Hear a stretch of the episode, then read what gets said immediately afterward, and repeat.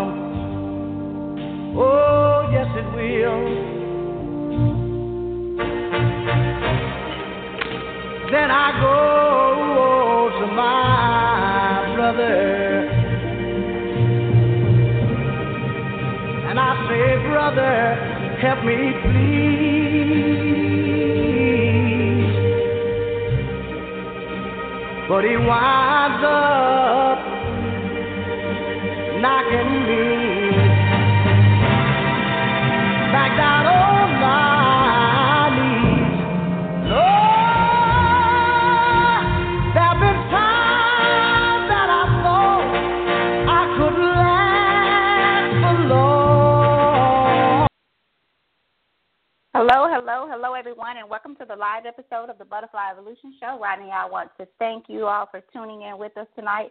As always, we have um, an, an exciting show planned for you tonight. A very, in my opinion, controversial topic.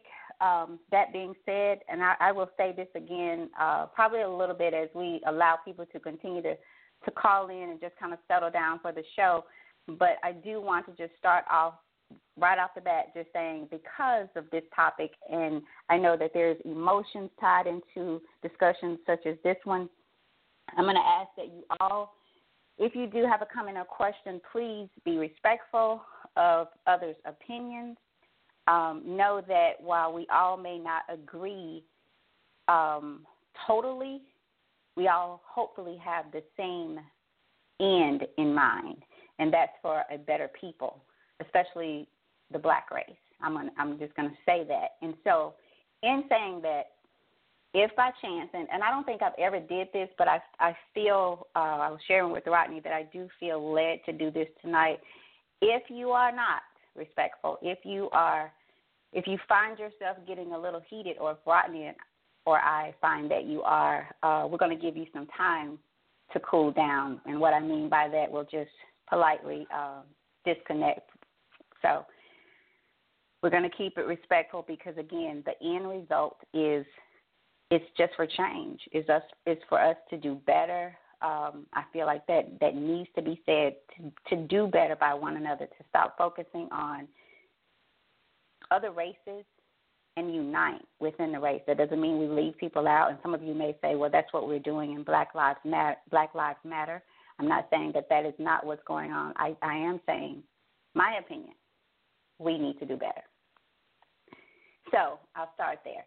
Um, and I'll, I'll share that again as we go because I see that people are continuing to call in. Uh, the chat line is open for those of you who are listening through your computers and you're on the chat line with us, please post your comments and questions there. For those of you who are listening through Facebook, remember we don't know you're out there. However, you can post in the on the event page, or you can send a message to to Rodney, or you can send one to me as well, and we'll just consistently and as often as we can check our Facebook messages.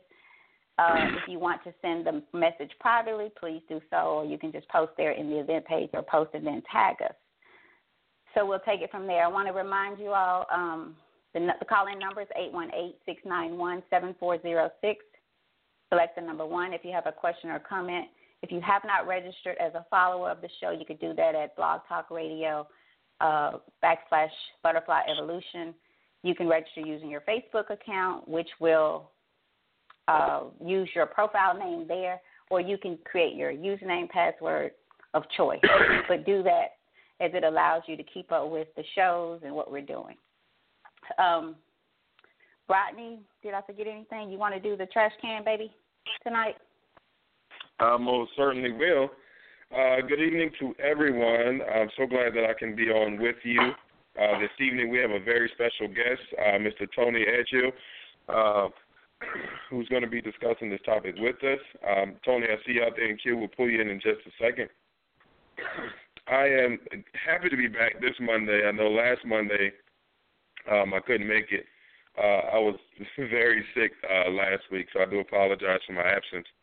Uh, but here on the Butterfly Evolution Show, we do have uh, what what is known as a uh, as our trash can concept.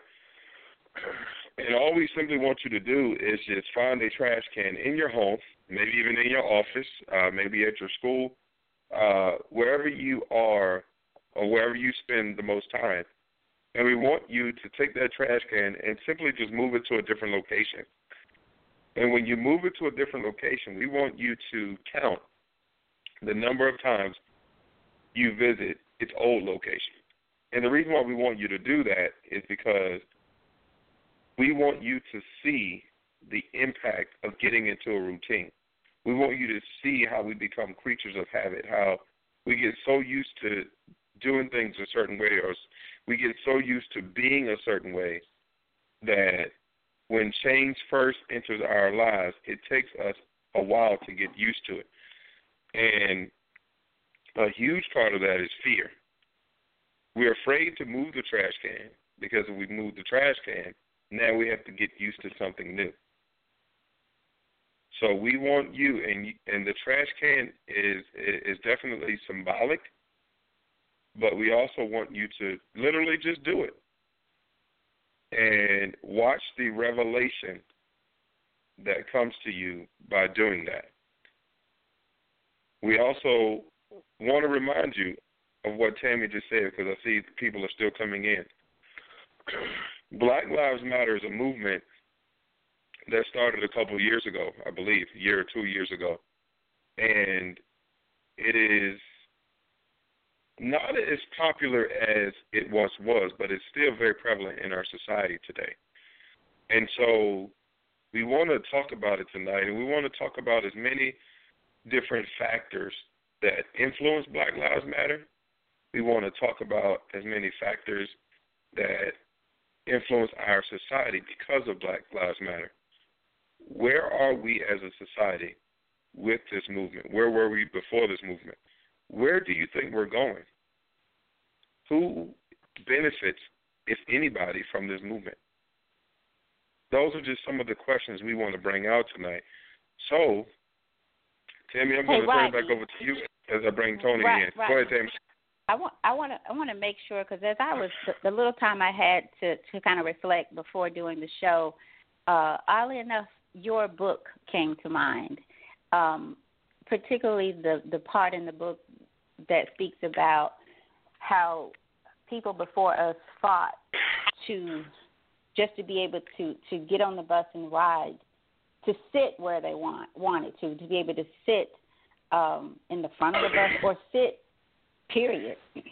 And where kids today will will get on, I think we talked about this on the show. Kids will get on and want to go straight to the back, and I think you more reference to the classroom and things like that. But just think about that: how people before us fought to learn to read. Frederick Douglass. I think about Frederick Douglass saying, "You you may have my my body, but never my mind. You will take. Never my mind. Mhm. You will have." So we had a a a a, it's a body, a man who could not legally could not learn to read, um, did not have his own freedom. Yet he worked in the fields all day and stayed up all night just to try to learn to read. Would would sneak out to learn just to be able to learn to read. And we have uh, people today in this society who, because and, and and a lot of it is because of fear. It goes right back to what what you started: fear of failure, fear of, of whatever it may be. Nonetheless, we have laws being created to where parents can go to jail because their kids won't won't go to school. Mhm. Will learn how to read, um, and things like that. So there's a lot to think about here um, when it comes to Black Lives Matter or any life for, for for that matter. But I did I want to say that want to say that about your book. I actually thought about some of the things that was in your book, so I want to be sh- sure that we share your book tonight again because I know that I see numbers that I have not seen on before. So I want to be sure that you give your your book out because I think every young male for sure should read this book, but also parents should read the book. Don't let the the the cover or the title of the book, "Tired of Being Black," uh, discourage you from reading it because there's so much more to the book uh, than its title. So I just wanted to say that. Um, feel free to go ahead and bring bring Tony in, Rodney. Uh, Tony, are you there? Yes. Can you hear me? Yes, sir. We can hear you clearly. Uh, Tony, I'm gonna I'm gonna just comment on what Tammy uh, just said, and I'm gonna kind of segue that into uh, to you. Um, I, Okay. I want you to respond as well, and then just kind of um, get into this whole Black Lives Matter thing. But here, here's my comment, Tony and Tammy. It's interesting that you brought that up, Tammy, because here's he, he, here was the thought behind that um, chapter in the book. And the title of the chapter that Tammy is referring to is called What Civil Rights Movement? And it is a question because where are we post civil rights? Now, the, the title of the book is of Being Black. I encourage all of you to read it, probably about 30 minutes of your time, but it will leave a lot of thoughts in your mind because it's just a quick glimpse. Um, and again, it, it, it comes from my experiences. But I do encourage you to buy the book. It's called Tired of Being Black. You can buy it anywhere. But here's what I think, Tammy, and we'll talk more about the book later. Okay. It seems like what was meant to help us, it helped us, those who wanted it, who wanted the help, but it also hurt us. Because it seems like to me, and I'm just speaking in general, so please, no one take offense and say, well, I'm not like that. I'm just speaking in general, again, based off what I see. It seems like we only wanted rights when we didn't have any.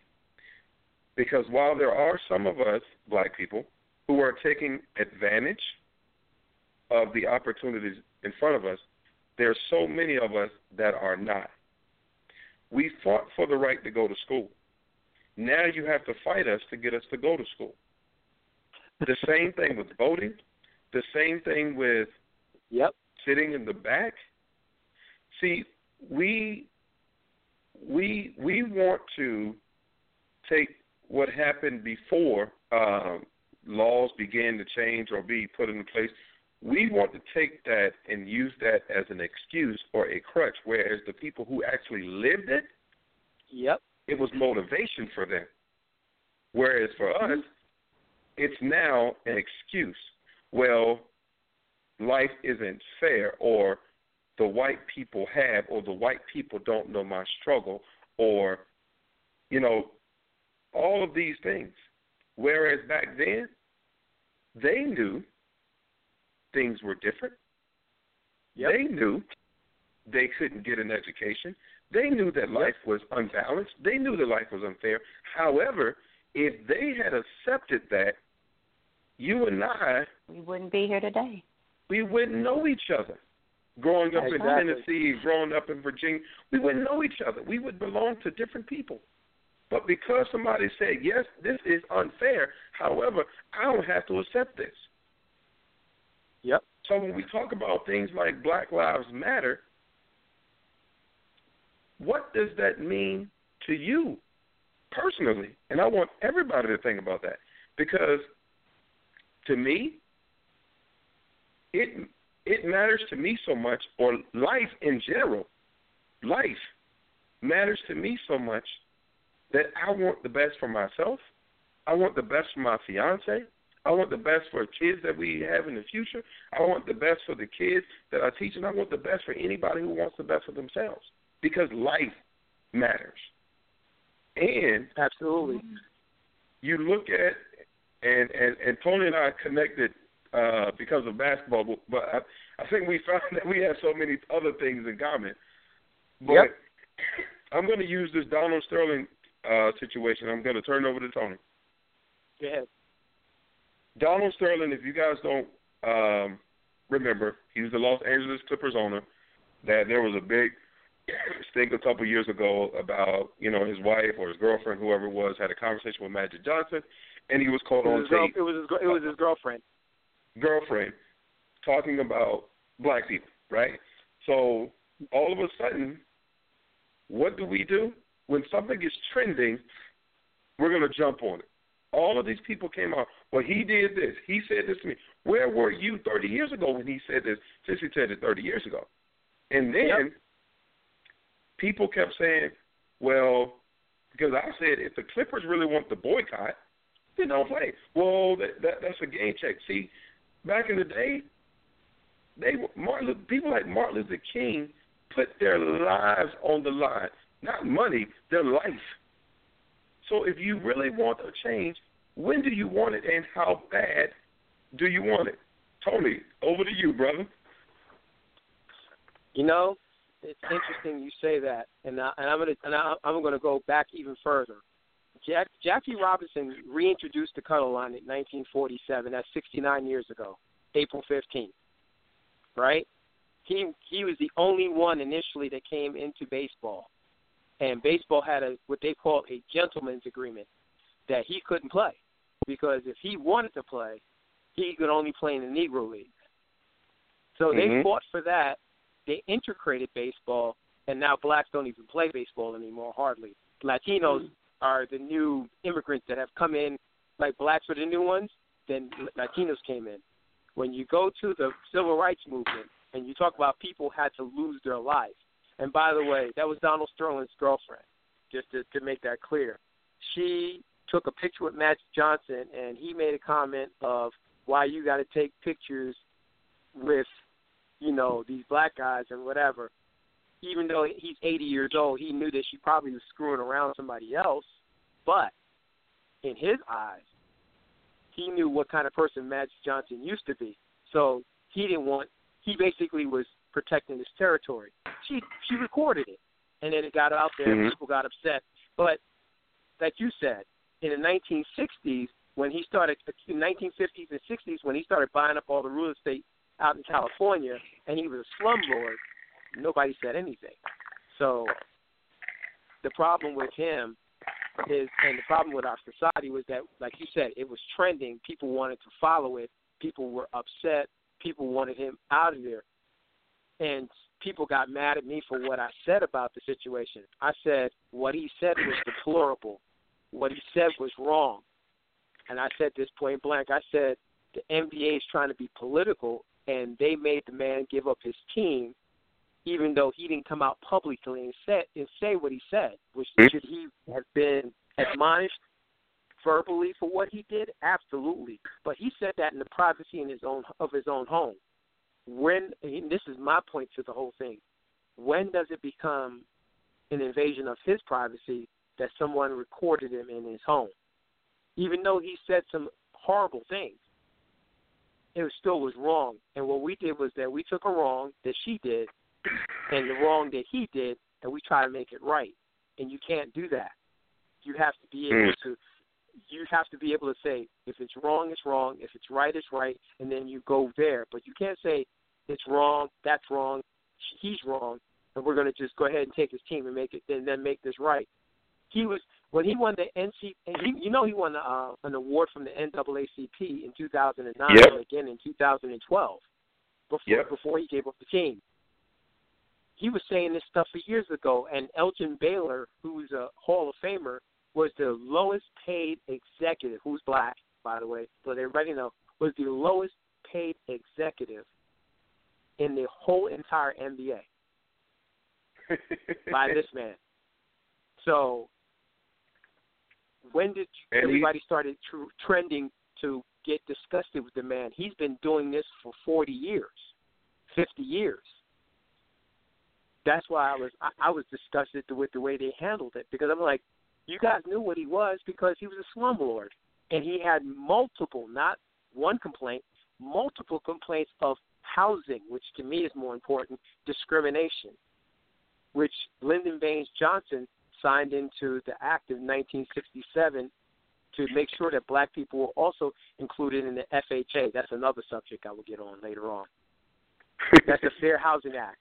They when the, when FDR made the New Deal and FHA FHA loans came out in 1947, 1944, 45, excuse me, when he signed it into law, and then they pushed it by 1947, and the Fair Housing Act. They made some provisions in that, and the two provisions were you couldn't be a domestic and you couldn't be a sharecropper. mm.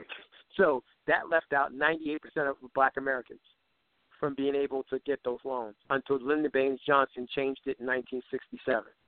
That's fact. And if anybody can go look that up. That is a 100% fact.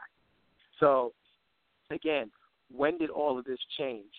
When you look at Donald Sterling, when you look at what he did, and you look at all the other stuff, people started getting on their high horses in 2000 and what 13, 14, excuse me, it's two years ago. Yeah. All right.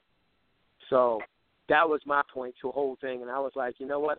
I didn't like what he said. I couldn't stand what he said, but he did was wrong. But what she did was also wrong, and no one and nobody saw anything wrong with that. And that was more disturbing to me. it's funny. It's funny that you say that. Uh, I, I I got a couple of questions that, that that just came to mind, but I'm going to ask you this one first, and then I'm going to turn it to Tammy because she may have one. Okay. Why do you think that um, not just blacks, but but people in general?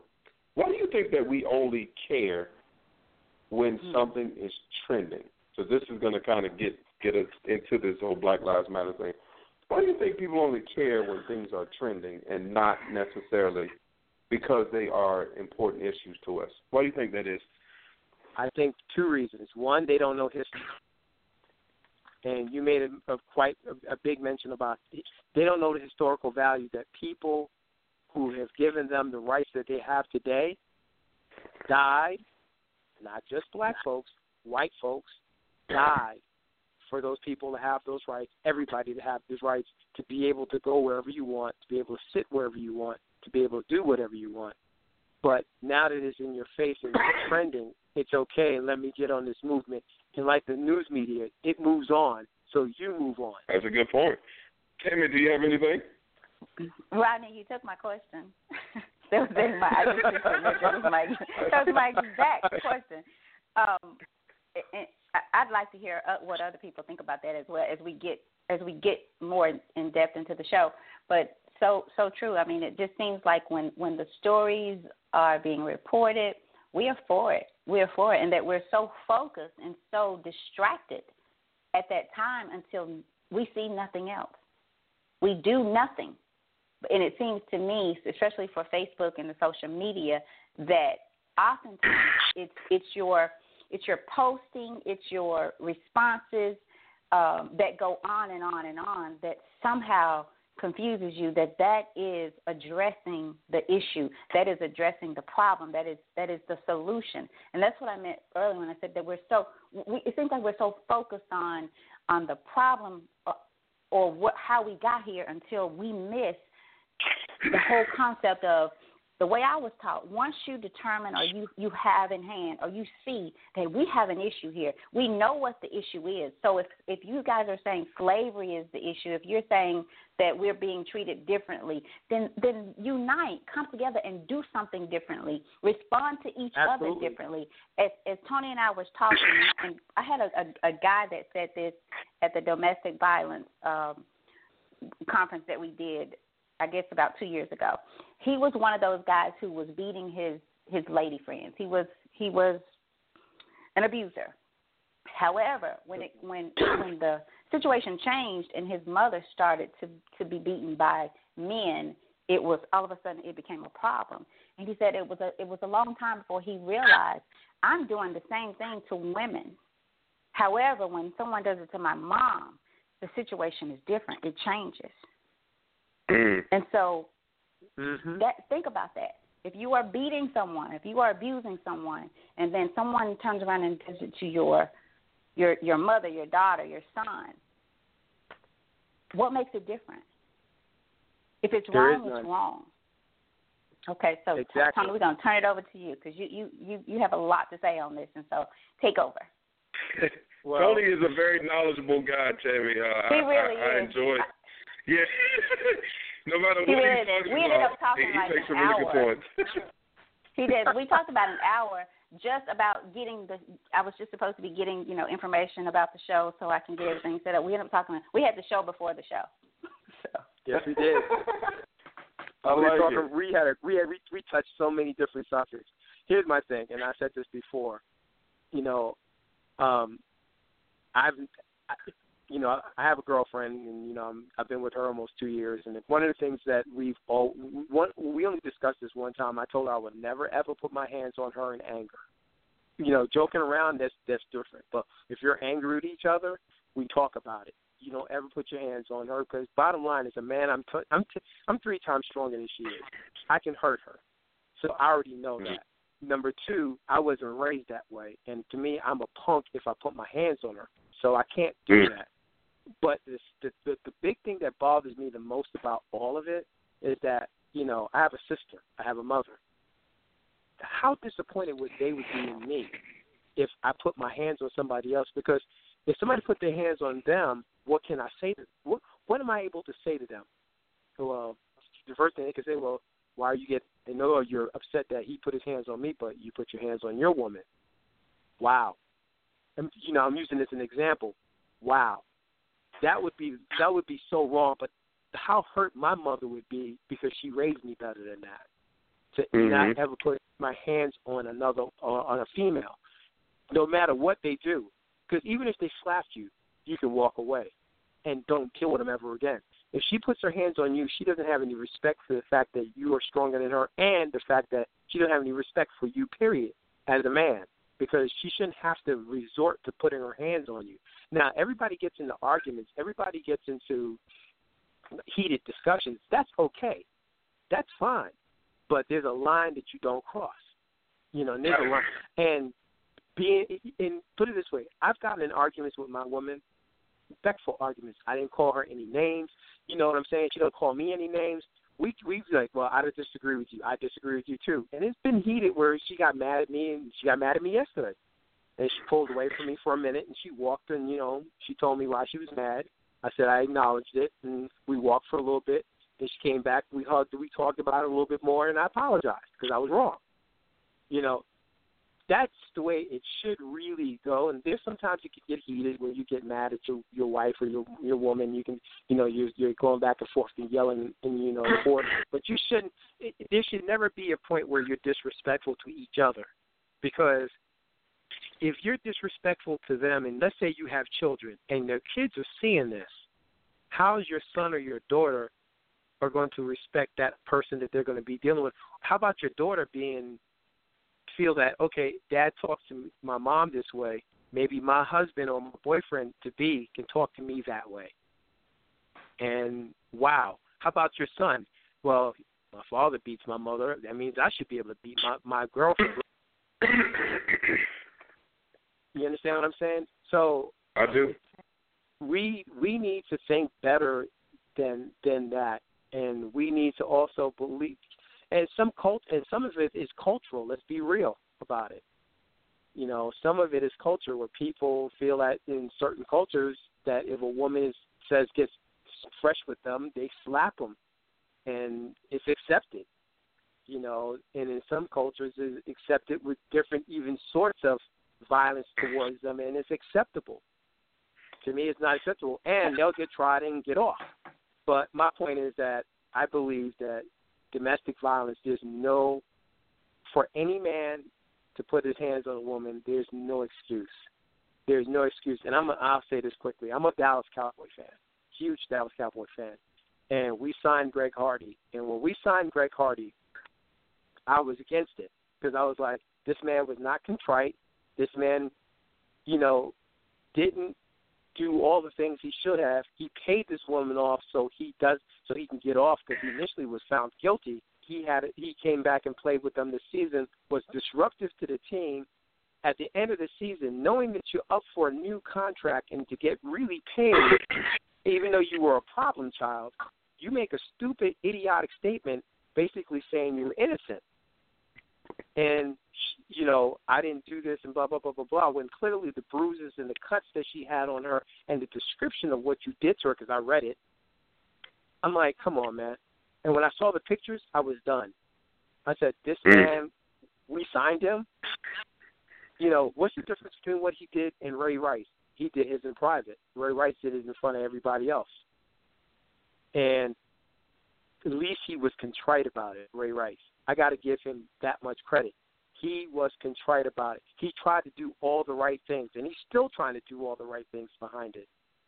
You know, you haven't heard about it again. Hopefully, you'll never hear about it again. But this guy came out and said he was innocent. Ray Rice was like, "Look, I was wrong. I did it. I shouldn't have hit hit her. I was definitely wrong." And he paid. He paid. He's paid more than the price. And now I believe he deserves a second chance. And if he does it again, he should never get another chance. You know, yeah. but but my but my last point in it is that my thought with the with that whole domestic violence thing is, especially with, you know, it's come to fruition with the professional athletes and the leagues not really doing a lot. Now they're starting to do things to protect women, and this is a long time coming because they never ever did anything before that. So, because it made, it made the NFL look really bad with Ray Rice that he got two games after you saw the after everybody saw the TMZ the, the tape from on TMZ of him dragging her out of there like a sack of luggage after he knocked her out, we were like we were through we were, we were too done. Because you saw the elevator picture initially, then they had the inside the elevator camera picture which we saw, and we were like, if the league saw this and they only gave him two games, this is a problem. and then again, it, then then it then it trended and I was like, I got mad. I wrote, I posted on Facebook. I said, "What did y'all think it looked like? What did you think? What did you think it look? What did you really believe it looked like? You thought he hey, yeah. hey, was Tony, dragging her out of there? Tony, this is ahead, this is Tammy, and and using and using that um, scenario, how do you feel? Because when I hear that, what what I'm thinking and meaning is, if if if we're going to say to any other race, any any race that Black Lives Matter, then when it comes yep. back to us, they have it, the, the Black lives also have to matter to us, especially Absolutely. if if we're black. How do you how, how help how do you see that? I mean, help the audience understand what we mean, and then tell us how do you feel about Black Lives Matter, the movement, and what would you do differently? Okay. All right. Somebody said it started. To, but it started about almost two years ago, and the two cases that came out was Michael Brown, and people are not gonna like me for saying this. That kid did not deserve to die, but he made some terrible choices. Terrible choices. I read the forensic evidence. I read everything, and it broke my heart when I read it. Going back, and then they had Eric Gardner. Eric Gardner made one critical mistake.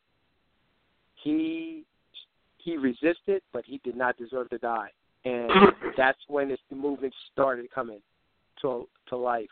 And I got I understood what this and this happened a lot, and other lives started happening. And I'm like, okay, but to me, black lives are only mattering when either white people killed us or police officers killed us.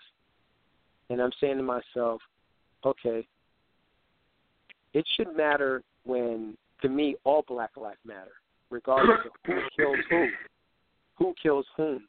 Because the bottom line is, if a white person kills me, or kills, I'm just saying, I'm using me as an example. If a white person kills me or a black person killed me, it shouldn't matter that it's a black life that was lost. You understand what I'm saying? Mm-hmm. So, to me, the movement, my problem with the movement is that it doesn't address Lives Matter. And one of the things Tammy and I, and I'll use this as a reference, we talked about on Saturday. Will Smith, the defensive end, former defensive end of the New Orleans Saints, was murdered after he came from a charity event. And this is a man who's given so much to the city of New Orleans, black man. And his hundred thousand dollar Mercedes SUV was hit by this guy who shot and killed him seven times. Shot him seven times, murdered him. And they got into a, some words were exchanged, and he got shot and killed seven times. No one from Black Lives said anything about this man who's a father, has three young children, and has done so much for the city of New Orleans and the community, especially after Hurricane Katrina. And it broke, it, it pissed me off to no end. I was like, nobody said anything. And then I said something to Tammy about a police officer about a month ago. He was a black police officer who was murdered by, again, black people, black guys, who murdered him. And this police officer happened to be a good guy who was a pillar of the community, who given back to the community, has given life, has given back to young people, and he was murdered, and no one said anything. And I'm saying to myself, this is a problem, because when when I'm looking at this as a person of color and a per, black person, and I'm also Latino because I'm black and I'm Latino. My parents are from Panama. I'm saying to myself, this is a problem because I'm watching black people not saying anything about when black people kill black people, but when I'm seeing white people kill black people, everybody's up in arms. When if you really look at the statistics, and this is fact,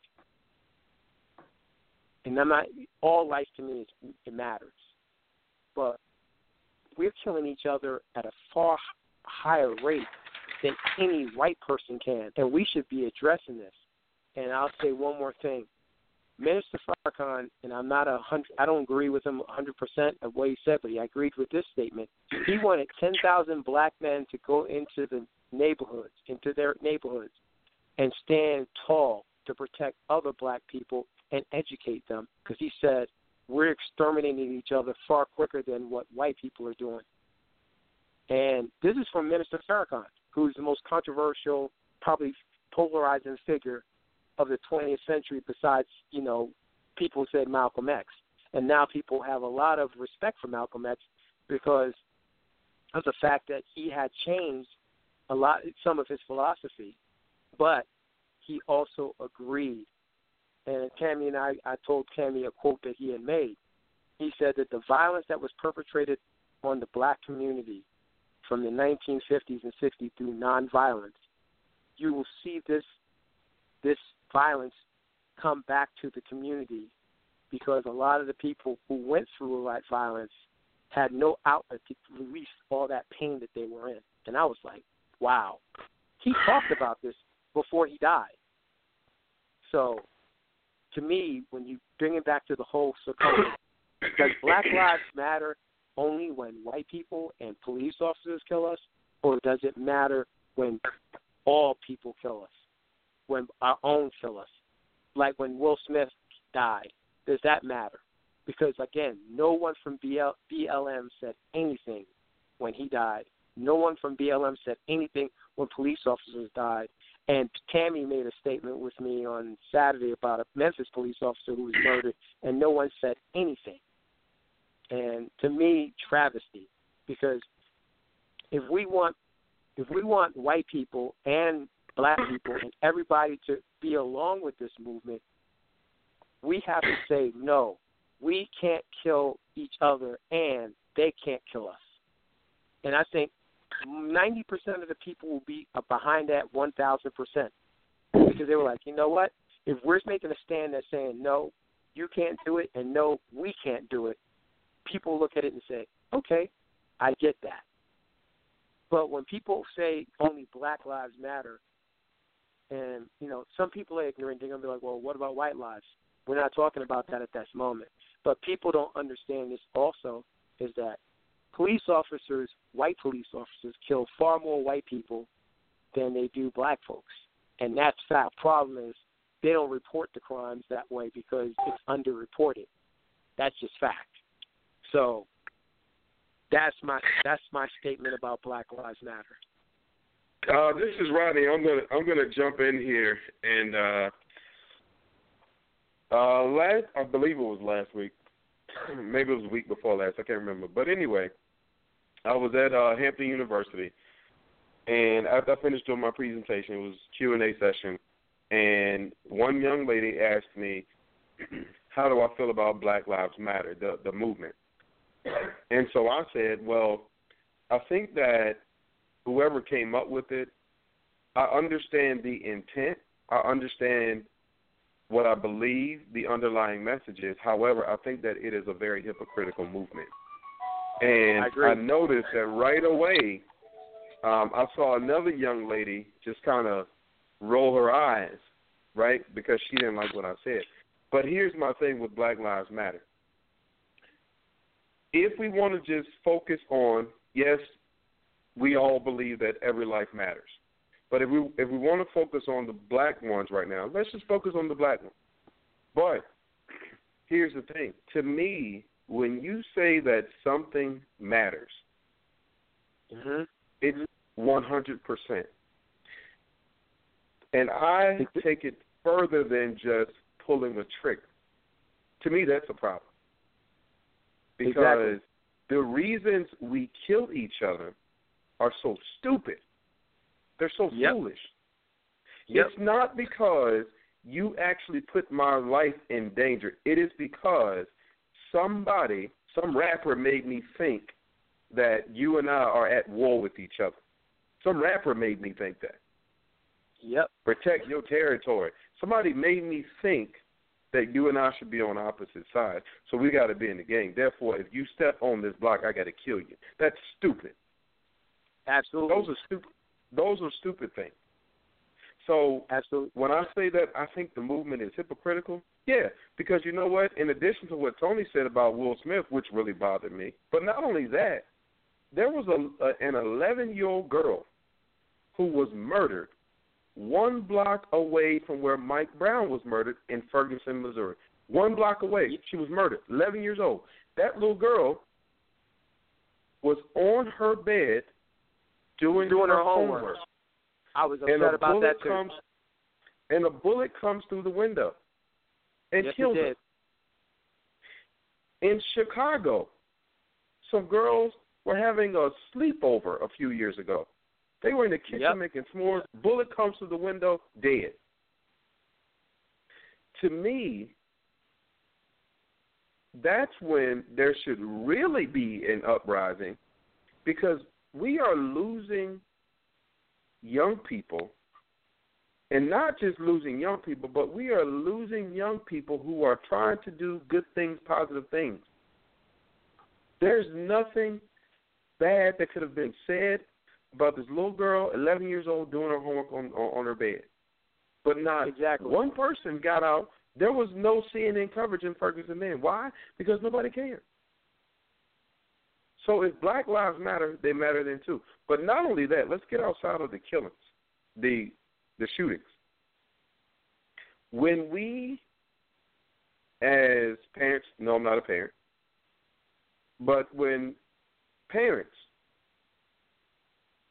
take their kids to the mall, Yep. not on Saturday, I'm talking about Monday, Tuesday, take their kids to the mall to get a brand new pair of two hundred dollar shoes and the kid shows up for school two and three hours late because they had to go get this new pair of shoes. You ju- you are killing a black life. Yes, you are.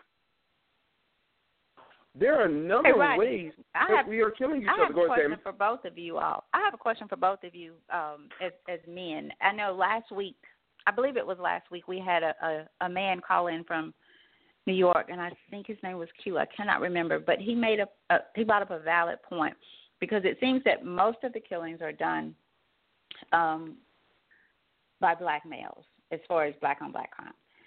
Um, Correct. And he brought up the point that we need to do better by teaching our young boys to value their own lives first of all, to to value life. To period, value because life. we live in a day and time. Yeah, value life. Period. But but I think that they can so easily look over the life of another because of their their personal self reflection um, of who they are and who they have, a, what possibility they have in this world, in a world like today. Because let's face it, they do. As, as a young black male or grown man, there are issues that that you will face that even I, as a mother of a young black man, still I, I think I know, but because I'm not not him and walking in his shoes, I may never know. However, I'm still that mother who feared for her son to just jog down the street that he lived on. Okay, in high school, I didn't want him to jog down the street because I know we face different issues. However, because we what we face out there doesn't mean I'm going to give you an excuse in here. I'm going to let you off the hook because oh you're going to have it so rough out there. No, then I'm going to prepare you for what's out there. But my point I want to back, bring it back to here. What can we do as far as our young black men because the caller last week also said that other races at a very young age they they teach their kids their kids are in in programs i mean like they have programs through their church or whatever that shows them this is who you are. This is what we expect of you. Not only are they shown they they in most cases get to see that more than our young black males do.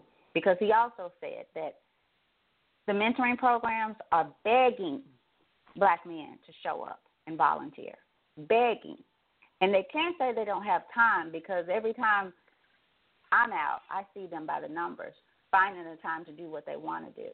These are the things that I think need to be addressed, but when you bring it up, people are offended by you saying, Why aren't you volunteering? As a man, why aren't you volunteering? Why aren't you going in and speaking to the to the men, the young men who can take a life, take a life just just like that. A life, in most cases, of a person who lives less than a mile from them, who are in the same situation as them. What can we do? What can what can men do to help our young It's- black men? education. Go ahead, Tony. I mean, it's sorry about. Thank you, Rodney. Um, it's education. You you have to, you know, I, I'll tell you this. Um, you have choices, and they have to know that they have a positive choice or, or, or a negative choice. Usually, the negative choice is the quick, as I call it, the short-term solution, like selling drugs. That's a short-term solution because you, you're going to get caught, or you're going to go to jail, or you're going to get killed. So it's a short-term solution. Education is a long-term t- solution.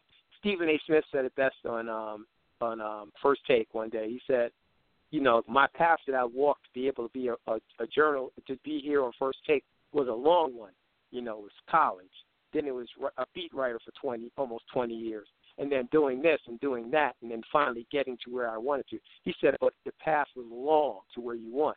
Most people don't want the long path; they want to take the short path." but we have to get our young black males and brothers to understand this. And I'm going to t- touch on a point that Tammy said. It was so eloquent and it was positive. I loved it. I'll never forget going to to uh one of the high schools, local high schools. I won't say the name, but I went to a local high school, and we were doing something, and I had kids from disadvantaged backgrounds that we were t- were talking to and mentoring and I'll never forget they showed the statistics. This was about 15 years ago, and you know they showed the statistics. Asian kids SAT scores were way up there. White kids SAT scores were way up there. Black and Latino kids SAT scores were so low, and the numbers were were shattering. I mean, it wasn't even it wasn't even in the competitive ballpark. And I'll never forget what a black mother said. She said, "What are white parents doing that black parents aren't doing mm-hmm. that we should be doing?" It was a powerful question. I loved it, and I raised my hand. And I said, "Can I tell you what my mother did?" And I know I'm, you asked a white person, but I'm going to tell you what my parent did. My mother forced me to read a book a week on during the summertime. Forced me hmm. to read a book a week. It sucked, but I'm glad she did that. She made me write a report on the book and then read it. I had to read it out loud. Didn't know a word. There was a Webster dictionary right there. I had to go to the dictionary to find out what that word meant because if I couldn't pronounce it, it means I probably didn't know what it means. It was long, it was arduous, but it was something that needs to be done. We have to get past looking for sports and something that is right now entertainment to be our satisfaction. Going to the NBA, going to the NFL, going to Major League Baseball, going to play, you know, soccer, whatever sport it is, or going to be a rapper or a singer or whatever. Most of you, uh, most of us are not going to do that.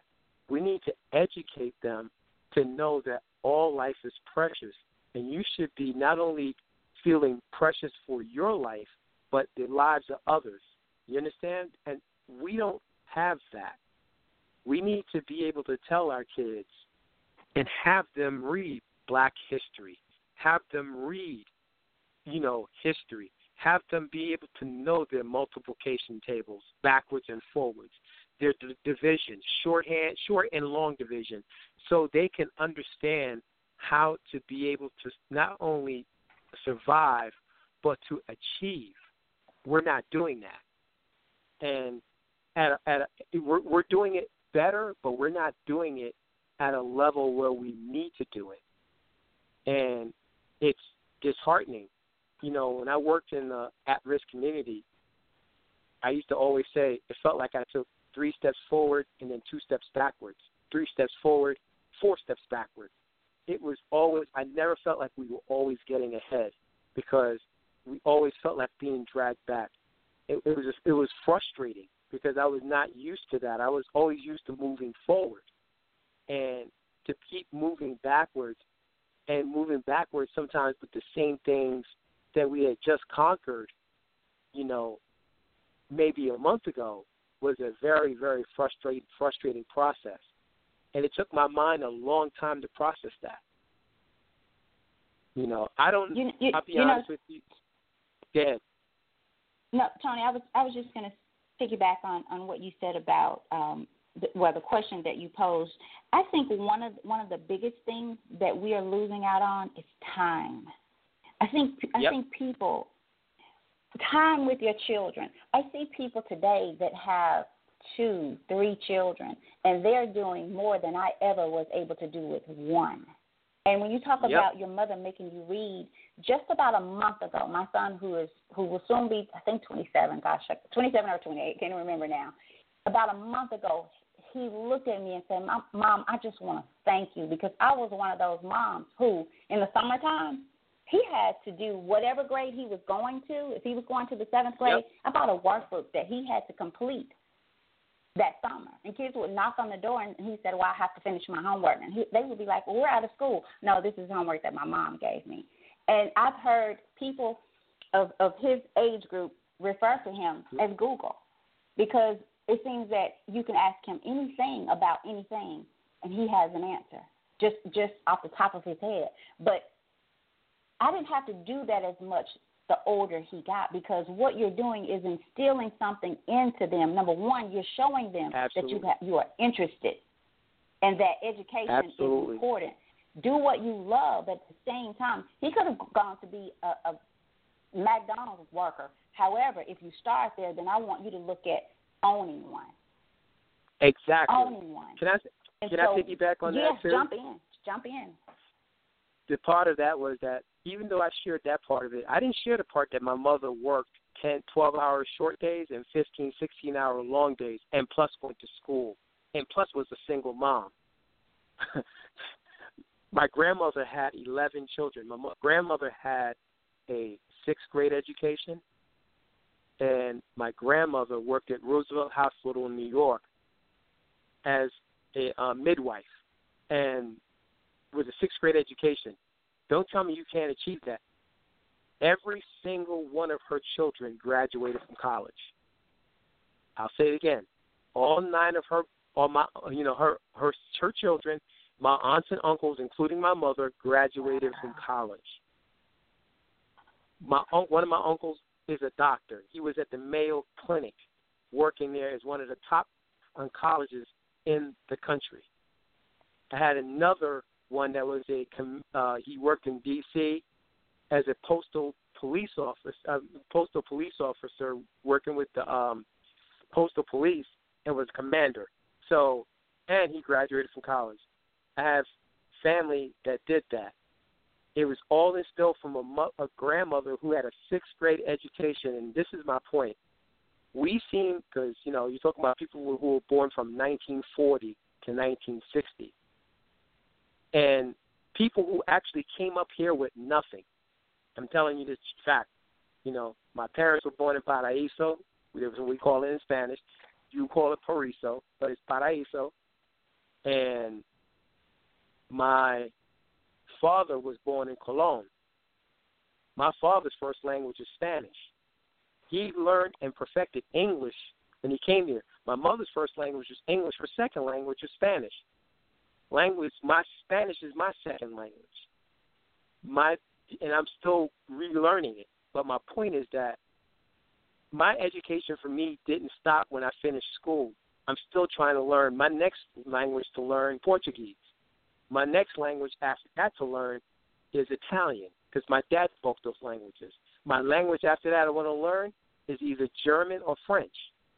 So I'm always going to continue to, to give myself an education and we have to continue to think education as the key. Stop thinking sports. Stop thinking quick solutions. It's a long path, but if you take that long path, the rewards later on, and I thank my mom when I went to college. I'll never forget this, and I'll share this. My freshman year of college, after I went in the military and I got out of the military, I was a 22 year old freshman, and I'll never forget this. And I wanted to be in business like my mother because she worked on Wall Street in New York. And, you know, I said to her, Mom, I want to do this, but I wound up changing and becoming a sociologist.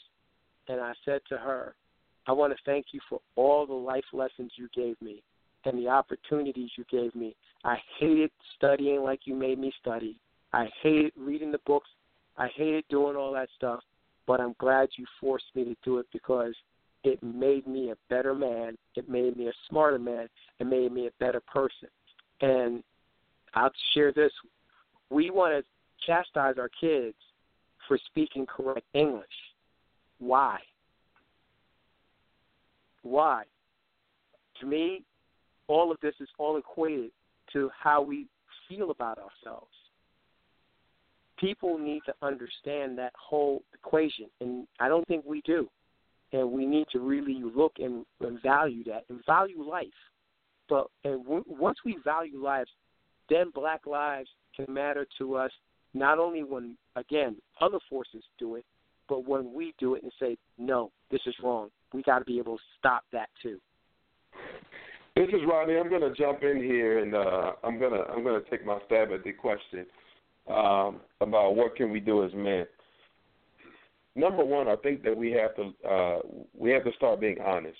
We have to start being yep. honest with ourselves we have to start being honest with our families. We have to start being honest with uh, society. We have a serious problem.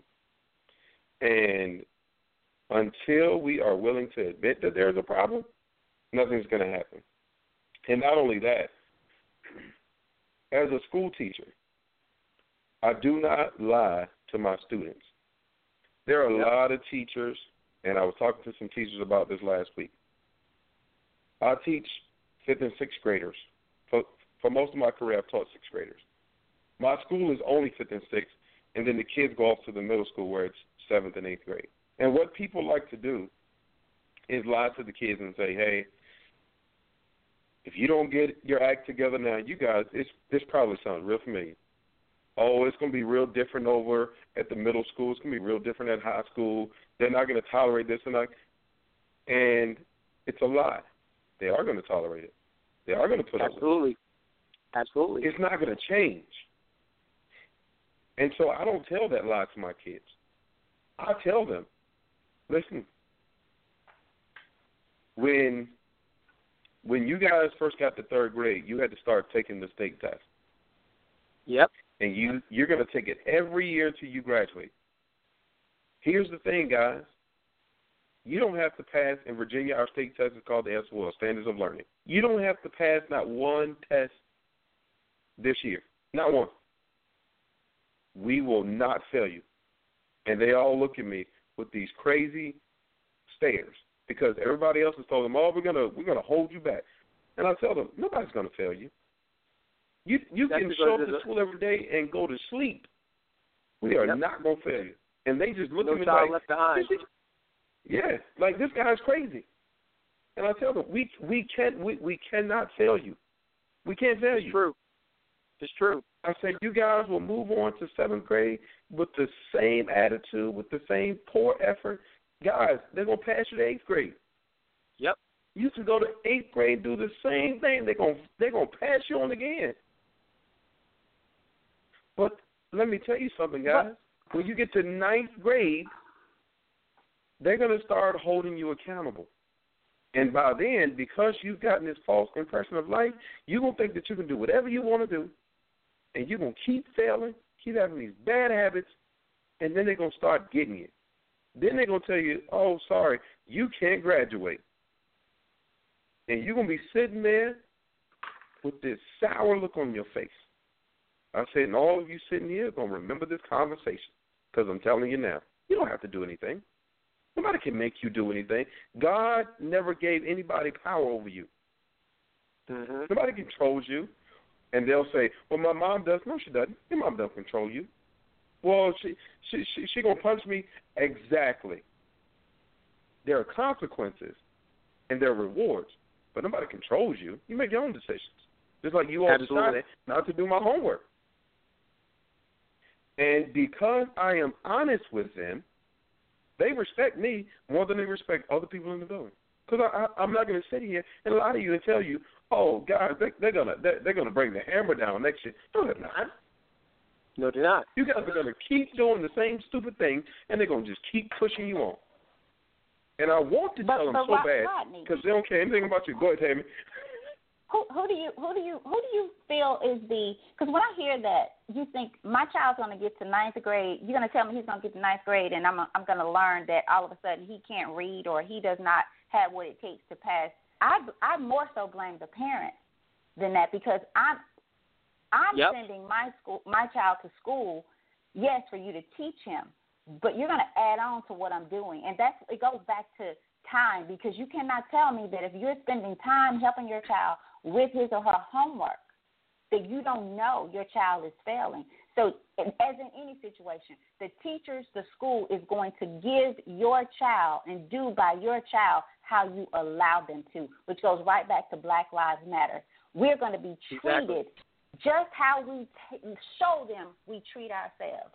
So if we look at you and see you don't, it doesn't appear that you all mean anything to each other. So why do you think we're going to treat you any different? Back in the day, slaves, slaves, people who were legally, legally slaves owned by someone else. They were Exactly. able to send signals and, and do and let each other know, hey, we're getting out of here tonight. Something's going on. If you try to do something today to unify the black race, I guarantee you, you would have a, a the same one person in the bunch would be a snitch. One person, Yep. because it should be to the point where now, because we have had many, many young black men killed for no just reason. So by no way am I upholding that. But what I am saying, if by now all the young boys that have been killed, the ones, because by far no child should be. However, Exactly. by now, by now, people should be scared to take one of our children. Period. Mhm. But they know we're going to talk and do nothing. So if you're killing We your that, that own, that what makes you think that they don't think that they can kill your own as well? If you're allowing your own to be killed, what makes you think that they think any different of you? When I did the program for our, the police officers came out, we had a, a, a female black officer and a, and a male black officer who told these kids laws are being created based on the crimes that you are committing. They Absolutely. them themselves are going into neighborhoods trying to help, getting on these young boys, trying to get them off the street. The parents come out and get mad at them because they pulled over trying to talk with them just to establish a relationship.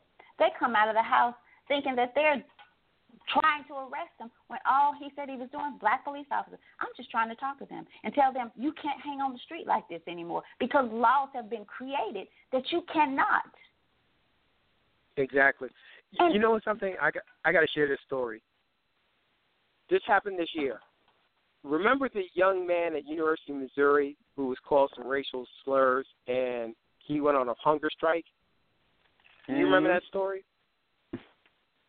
Yep. I School didn't really. The, the school chancellor and president didn't have anything to do with it. They didn't want anything to do with it. They didn't respond. They didn't think he was worth anything. it Because was I- No, not because it was trending. Because money was also involved. Because the football team decided they they they they found out what Oh. happened. They believed the story, and the football team, which had black and white players, and they all Not unified. Listen to this. They Mhm. all unified, black and white, and they didn't all agree, but they all agreed to unify, and they weren't going to play the game. And the school would have had to pay Brigham Young or whoever it was that was coming into the school to play them a million dollars. Yep. Money, money talks. Guess what? They they they the, the, they forced the, cha- the president of that school to resign. Right? Got rid of Mhm. him. The person that was under him had to go too. Right? Yep. Guess what? They played the game right. Yeah, they did. Don't tell me that you don't have power. If you find something that you really believe in and you wanted to, and I'm telling you, when the football team united and the coach who had who was making a couple million dollars a year, he backed him. He also said, "I believe in this, and if you guys don't want to play, we won't play." They didn't even practice. They were that serious, and when the school realized how serious they were, they came back in 24 hours and made a decision to let the school president go. I started laughing. Tony, we have we have far more power than we realize, and if we ever understood, and I don't just mean black people, I just mean people in general. I mean the people Absolutely. that I I mean the people in you know in the in the middle class and in the lower class, however you want to define us as people. If we, as the uh, the the poorer people, not the wealthy people in this country, if we poorer people ever understood the power that we have, just with the few dollars that we have, we could change the way the government whole- does. But because we allow the media and we allow the government to dictate our thoughts, our words, and our actions, they continue to get richer, and we continue to fight each other. Oh, it was designed And- that way, bro. It's designed that way. Exactly. And they don't even realize it. It's designed that way. You- You and I talked about this before. It's designed that Mhm. way this way. The 1% that controls this country controls the media. What's the one thing that is the most divisive divisive topic that we can ever talk about in this country? Race. Yep. Let me here's the one thing I said this to Tammy on Saturday. Do you realize that Europeans and and Africans or blacks from other countries don't call themselves black? They just call themselves. If you ask them what are they, they'll tell you I'm from Africa. If you tell a ask a European what are you, I'm European. But in America, if you ask a black person or a white person what they are, they'll tell you I'm black, I'm white. And definitive reason why we have all the problems we have. And it was a pro- it was a process that started way back in 1650. and Mhm. and it's and it's manifested all the way till the day because they saw these two people working in the fields together, black and white, with no problems, and then they made this white person who was the same as the other person think he was better than him. And because Mhm. of that, because of that, they were both ignorant. He believed it, even though they were the same.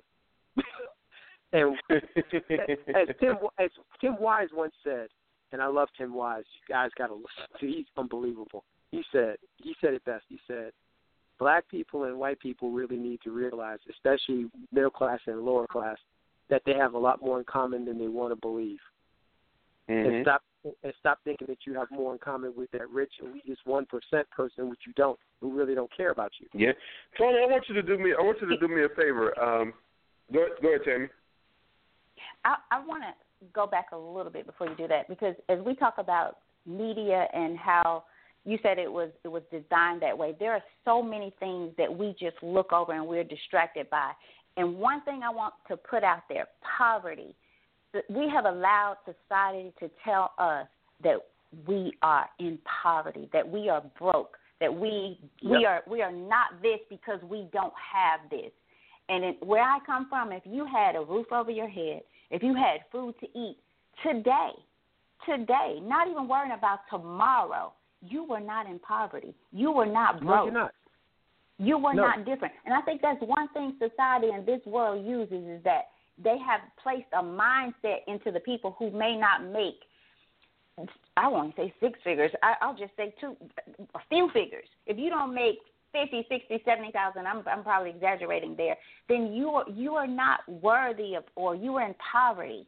Please, or if you don't have two and three cars and the the huge house that people get and have to work all day, all night to to support. Like you you got something that you can't even enjoy because you're working hours and hours just to keep it. And so we've allowed Exactly. society number one to tell us to tell us that we are who we are based on where we work, what we have, what we don't have, what's in front of our names. Because not everybody college is not for everybody. But I tell you this, everybody has something, something to do and something to give to this society. And so that's the other mistake that we make. We we teach these kids that hey, if you if you don't make A's and B's, you can't get into college. Well, maybe he doesn't, but maybe he can fix cars. Maybe he can get his own lawn business. Maybe he can cut hair because those things help society rotate. And so we also have to change how uh, the perspective, what we're giving these kids. We have to change and let them see themselves as valuable in this society because they're losing hope. And I do, and I'm I'm gonna sit back after this one. When men begin to show up, things will change. When black men begin to show up, I would like Black Lives Matter, Black Men Matter, and then take the money, take your time that you're spending fighting white people, take it back into your neighborhoods. Go in, volunteer, show these young boys how to be men rather than dogs. Because, like our caller said last week, most men are driven two ways penis and pistol. And I'd like to add one more to that, but I think penis addresses that. somebody. They're so busy. They're bu- they're so busy out there chasing. I'm serious. They're so they're chasing. When when our young black boys they don't see they don't get to see enough because I'm not saying it doesn't exist, but they don't get a get to see enough men holding down their homes, respecting Exactly. their wives and those young boys' mothers. They don't get to see that because they're hoe hopping. They're penis driven and pistol driven. And those end Yep. you up two places hospital, grave, well, I say three hospital, grave, or where else? Jail. You, you know where that one is. Yep. Exactly. And where most of our black young boys are. Yeah, and if you you know, I I I think about something that was said from the movie Baby Boy a long time ago when he said guns and butter. He said, "What are guns? Guns are, you know, stuff that doesn't, you know, guns." And he said, "What's butter? Butter is stuff that really doesn't mean anything. That's gold, jewelry, stuff that doesn't appreciate with value." He said, "What's the guns?" He said, "Guns are, you know, real estate, stocks and bonds, houses." things that appreciate in value bottom line is not only one thing is that that people don't realize or should realize is that black Americans are the biggest consumers and a lot don't own anything. And to me that makes doesn't make any sense if you're the biggest consumer as far as spending money but you don't own anything. And it's hilarious because most rich people and most wealthy people don't spend a lot of money. They spend other people's money. and they keep their money. And yeah. when you when you understand power of money, money and wealth is power because if you have money and you have wealth, especially if you have wealth, you have power because you can you have power to do changes and people will actually go out of their way to want to do things for you. But we have a lot of black kids, like like Tammy said, that are little boys that think that their penis or a gun is supposed to be thing that makes you a man. It doesn't. You know, we have too many grown men that are boys too, Tony. Not just yep, those. Exactly. That's why the, oh, our no young. We have too many grown men who are boys and trying to do whatever because they somehow missed it as well. But regardless, it it comes a point in a time because the way I see it, we we have they're not we have no excuses at this point. We have no excuses because Agreed. it's been proven. If you need someone to go back and look, don't pick someone from this day and time because guess what? You are free. I don't want to hear about okay slavery or racism still exists. Okay, so now you know. Now you know what now because when it was when it was legal, we have people like Frederick Douglass who fought their way yep. through it, who learned to read exactly. on his own. So you have no excuse. You have none. You are where you are because of the choices you've made. It is not what happens to you, it is how you let what happened affect you and what you do about it.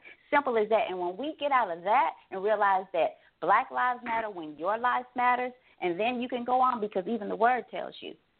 Even the word tells you to love yourself. Yep to love God love, as you love, love yourself. Love your That's why love even love.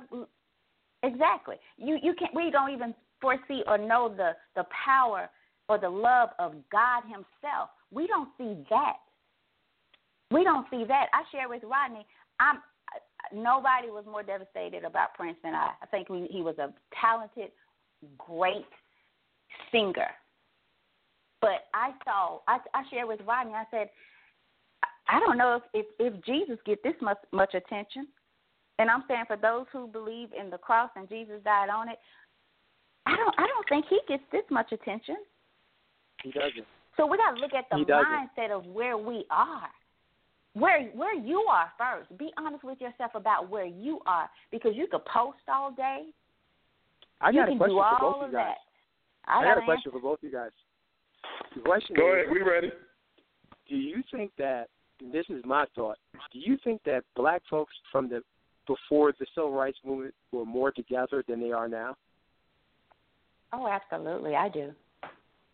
I I do Tony, too. that's funny because because we were going to ask you that question. We were going to ask you Yes. to define Culture. black culture then and now. Yes. but I, I will say I, I will say this. Excuse me. We and, and and this goes back to what I said earlier. What was meant to help us, I think, hurt us too.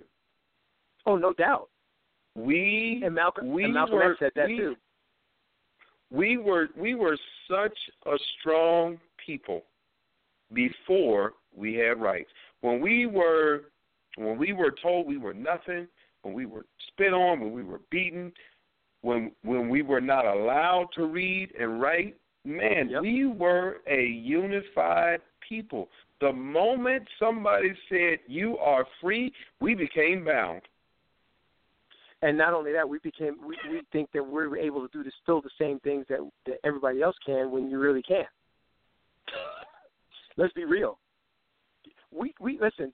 If you are not teaching your child that there are certain things you can't do, then you're you're leaving them open that have some harm happen to them. I told I told Tammy this on Saturday, and we she was like, as a mother, she related. I said, my mother told me, she said this to me point blank. If a police officer stops you, do what they say. Don't argue with them, even if they're wrong, and you know they're wrong. He come home safe, deal with it later. But I can't. And Cammy said this, which was powerful too. I can't sue them with you dead because I'm all gonna I'm gonna be jacked up. And she said the same thing. She's gonna be jacked up. My mother would be jacked up. So you have to be able to make great choices in sometimes tough situations. But we, because we came became free, as you said, um, um, Rodney, we think Mhm. we can do the same things, and we can't. Not yet. If all we're 51 years removed from the Civil Rights Act that was signed in 1964, 52 years almost, that Lyndon Baines Johnson signed in 1964. How do you think that all of that was going to change with just a pen? You didn't change people's thoughts and patterns. Did you hear some of the stuff that those people used to say back then?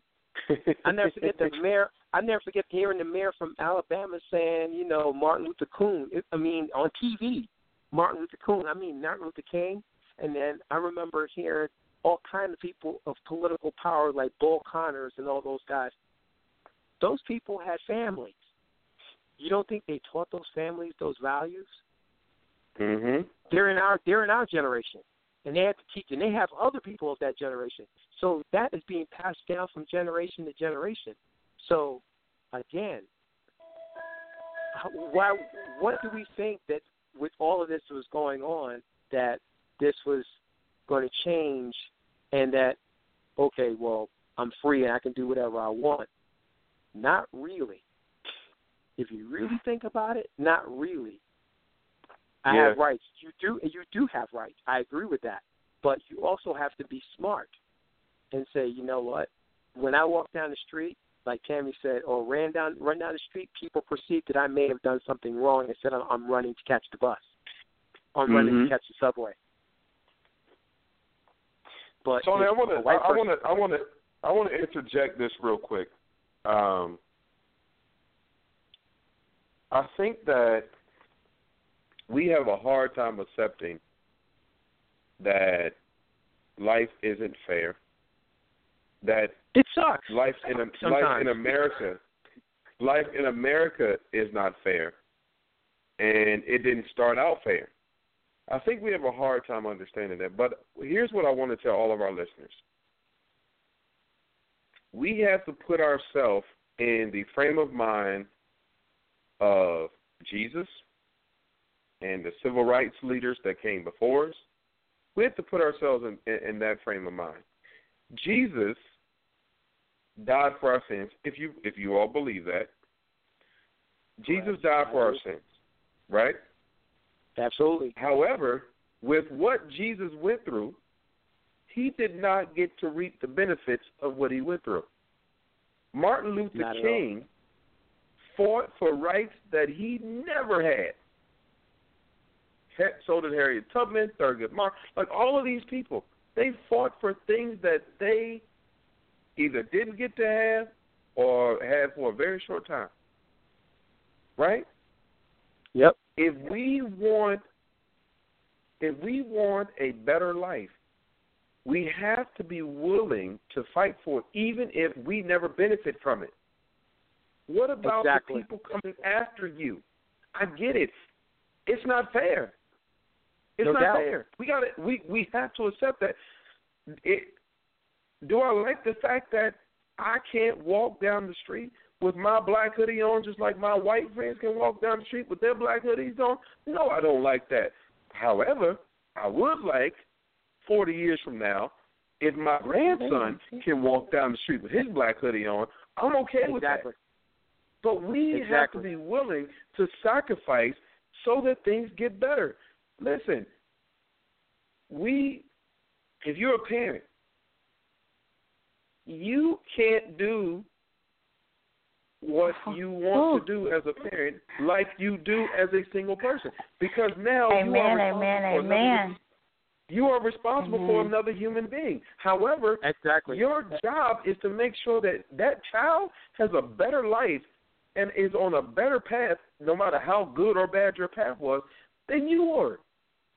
But we get so caught up in ourselves. Well, it ain't right. No, you ain't gonna play me. No, I'm gonna buck the system. Go ahead and buck the system, because while you bucking the system, guess what? Your your your kids now have to suffer another twenty years because you buck in the system. Exactly. Instead of people just And- and- saying, you know what, it ain't right. Let me just sacrifice. Yeah, I, I may have to struggle. I may never get to see paradise. But if the ones behind me get to see it, guess what? I'll take that bullet. I'll take that fall. And you know, there's no sense. We had a caller about a year or so ago call in.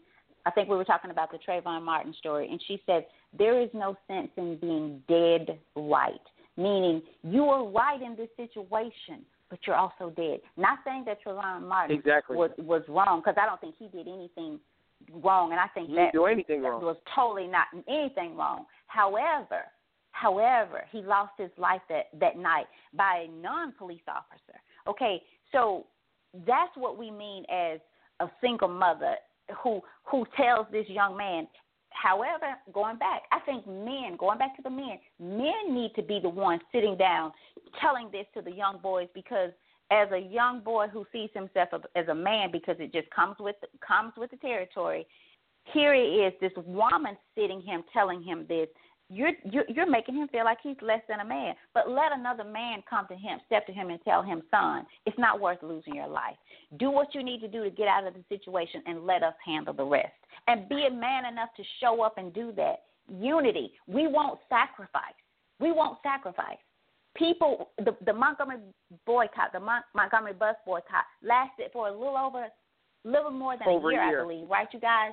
Over a year. So these people they they were they put themselves walked out to there. work. They were willing to be uncomfortable until change happened. We're not willing. We will complain about cable, the cost. We will complain about our cell phones, but we will not let them go. But if we did, guess what? The price would come down. We're not willing to go through a change to get change. We're not willing. Men, women, you're not willing to come in and take care of your home, to take care of your children, take care of your wives, to take care of your husband, to come out of the street and take care of your business first. Yet we want to turn to the white people and say Black Lives Matter.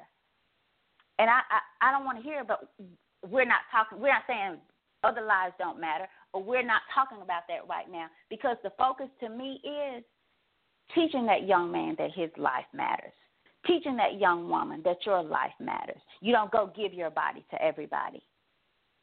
And to the young man, you don't take it from everybody. But how can you tell him if he sees if he sees you doing it? How can you tell her if she sees you doing it? I had a young man sit in my house and tell my son because my son in high school was angry at me because I told him, if you tell me you're going to McDonald's, you better be there. If you change your mind and you're going to Burger King, you better call me and let me know because if I think you're at McDonald's and you're not, guess what, buddy? We got a situation. And so he was angry. And this young man, the same age as him, he said, he looked at him and he said, At least your mom cares where you are. Because he was one of those young men that could go anywhere, do anything. Mother was not concerned. That is partly what is wrong with these children today. They have no one Absolutely. to hold them accountable, no one to say, You do have a curfew, no one to say, Do you have homework today? And let me see it when you're done. And after they see it, you checking some book bags. You checking some rooms when they walk out. But you don't have time because you're in the streets before they are. And it may be hard to hear. Has nothing to do with white people, has nothing to do with Black Lives Matter, had nothing to do with killings. It's who you are as a parent, as a mother, as a husband, as a wife. Who you are. Exactly, and and and that's when you touched on that. It, it, it's it's it comes back to the whole thing of you have to be able to again. It's not you're a single mother, and your son is a probably well successful young man right now, correct? He's a successful Hello? young man. He's a successful Exactly. young man. Can you hear me? Yeah, I can hear you because he Okay. he's a successful young man because you laid the foundation. You spent time. You did what you're supposed to. It wasn't easy. You think I like? I never forget what my mother told me. She said, "Telling you you're not gonna like. Life is not fair. You got to do twice as much to get the same recognition and get half as the recognition." I'll never forget. And there's times even when I'm doing my thing here in the DMV, in the you know DC Metro uh, Washington area, and I'm doing my thing, and I don't get the recognition. Initially, I go back to thinking what she says, but it does suck because you're like, dang, I'm not even getting recognized for doing the stuff that I'm doing. But I learned a long time ago from her also. If you're doing things to get recognized, you're not doing it for the right reason. Just do it for do, do it without thinking that you're going to get a monetary or any kind of value from it. Do it because it's the right thing to do. And that has been mm-hmm. lost, lost in our community. And I don't understand how how it got lost in 51 years because it used to be 90% or 95% people were trying to do the right thing. And they did it because they knew they weren't going to see it, but their children's children was going to see it. And one of the things I, I'll never forget, I was talking to a lady, she just recently passed, but years ago, I was showing Eyes on the Prize. You remember that that PBS uh, documentary of the civil rights era and civil rights movement from Emmett Till all the way through? Yeah. Anyway, they did that, and I'll never forget it. And three of the ladies who lived through that era, the kids and the you know their grandchildren running around, and I had them sitting and watching this, and it's in black and white, and they're looking at it like it was a movie. They didn't think it was real, and I'm watching the ladies' faces, and I'm watching them as they're reliving this, and I'll never forget when I said to them, I said, they don't understand what you guys went through to what you sacrificed to give them what they have right now. You know what those ladies said? Not even angry, in quiet voices. They have no clue. And they all three got up and walked out. And it wasn't anger mm. or anything, but it was a fact of a statement of they don't have a clue what we went through to give them the rights that they have right now. And I don't I don't think that black lives or black people understand what people sacrificed, what Jackie Robinson, going back to him, sacrificed. He died at 53 years young, old, and I guarantee you most of that was from the stress of what he had to go through to get what to get the rights that everybody wanted to have. He couldn't put it this way. Could you imagine being in a place where people are calling you all kind of names and you can't react? You can't because if you react, it's going to ruin it for everybody else. That's stressful enough. Tony, they we we we do not get it because we did not have to go through it. Oh, I get it. I I see it when I you know again my mother I get and I, I see it because I'm like wow what my mother sacrificed for us and she told me she said you know I don't think I always made every single right decision but I made the best decision that was available to me, and I used my head. I probably was more cautious than I could have been. But she told me, she said, you know, when you went out and played basketball, when you went out and played football or baseball or whatever you were doing, she said, if you don't think that I was worried about you when you went out, you got another thing coming. Because she said, I know that, you know, anything can happen to you. And especially, you mm-hmm. know, when you're you're black. I never forget asking her for a a uh, I wanted to have a gun, you know, a toy gun. And not and going back to Tamir Rice, and I couldn't understand how his parents even allowed him to have one. And I'll never forget asking my mom, say, "Hey, mom, I want to play cops and robbers with my friend down the street. You know, can you get me a toy gun?" And you know, my mother told me, she said, "This I never forget it vividly. I was ten years old. She said, "I can't let you have a gun, son." She said, "I want you to live." Mm. She said because cops are not going to realize that's fake, and they're going to most likely pull it out and shoot you, and you're not thinking that anything's going to happen to you. I don't want you to die. And and that that brings you know that break that makes me sad that my mother had to and she said she resented having to tell me that resented having to tell me that but she said if I didn't tell you that you wouldn't be here and I was like wow I get it and yeah. I would never have my child have a, a fake gun. I'm sorry, putting them you're putting them at risk for something horrible to happen to them. I think that we have we we have to understand, um, and then I'm going to get back to to, to something uh, that I that I started on earlier. I think that we have to we have to recognize, and the three of us have, have touched on it throughout this show. I think that we have to recognize that while we are in the position that we are in right now as a society, as black people, we have to recognize that it is our job to set it up for our children and just the yep. children in general. We have to set it up for them. Because as long as we keep taking it personal, as long as we keep looking at the obvious, we are never going to move past this. And exactly. sadly, we would be further along if the the others, whether they're my generation and I'm 33, people older than me, people younger than me, would not continue to set us back. So I'm going to go back to the to the solutions, Tammy, and and my first one was honesty, and I have a few more. The second thing I'm going to say is we need to stop exploiting our own kids. We need yep. to stop exploiting our own black boys and girls. When it comes to sports, we exploit our male athletes or we allow them to be exploited. We always hear, oh, it, it, most, I'm not going to say all, because I, I know boys who don't play sports, but most of the black boys that I grew up with, we all said we wanted to play professional football or professional basketball.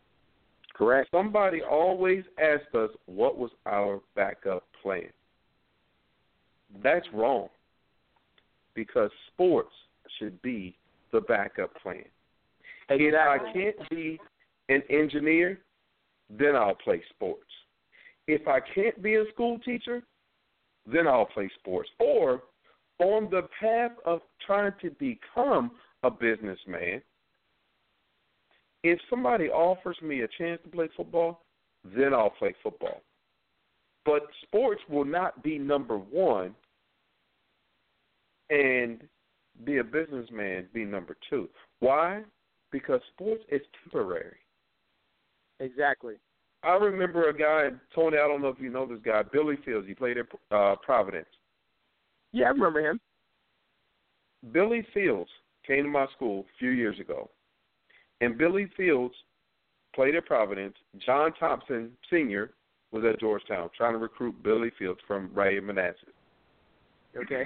And while he didn't choose to go to Georgetown, what Billy said was when John Thompson came to his house to try to recruit him, he said the one thing he couldn't take his mind off was when John Thompson sat down in front of him and his mother, he stuck a needle in the basketball. And the whole time John Thompson was talking, all Billy Fields could hear was the air coming out of the, coming out of the ball.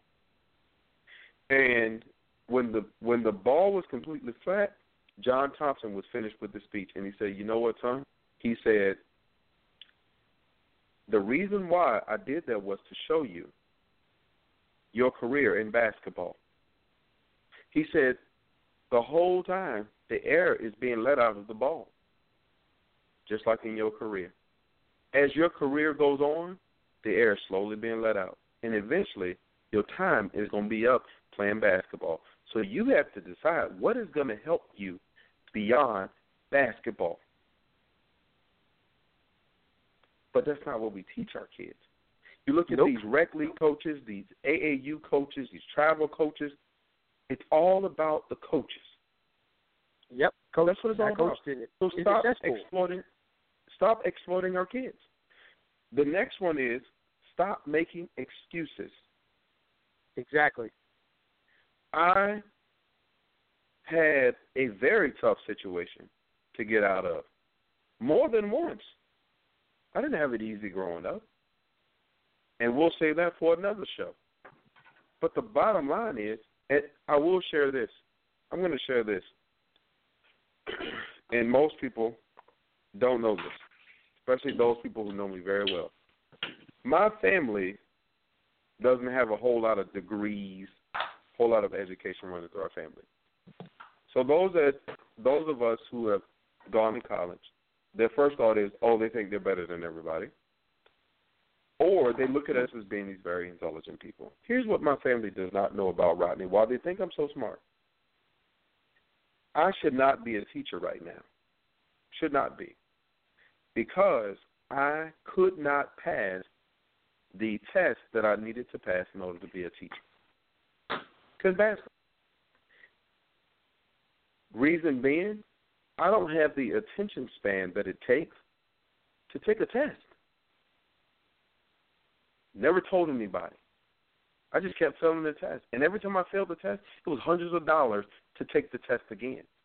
We had to take four tests. Four. Wow. And there was only one test that I passed on the first try. The rest of them had to keep taking them. Why? Because there's something going on inside of me. I can't explain it. I know what it is, but I can't really explain it. And I didn't tell anybody. I didn't make excuses. I didn't say, well, well, you know, you guys should feel sorry for me because I have this issue where I can't focus really longer than like 10 minutes. I can't focus. Wow. So by the time I got sound to, like ADD. Yeah, that's what it sounds like to me.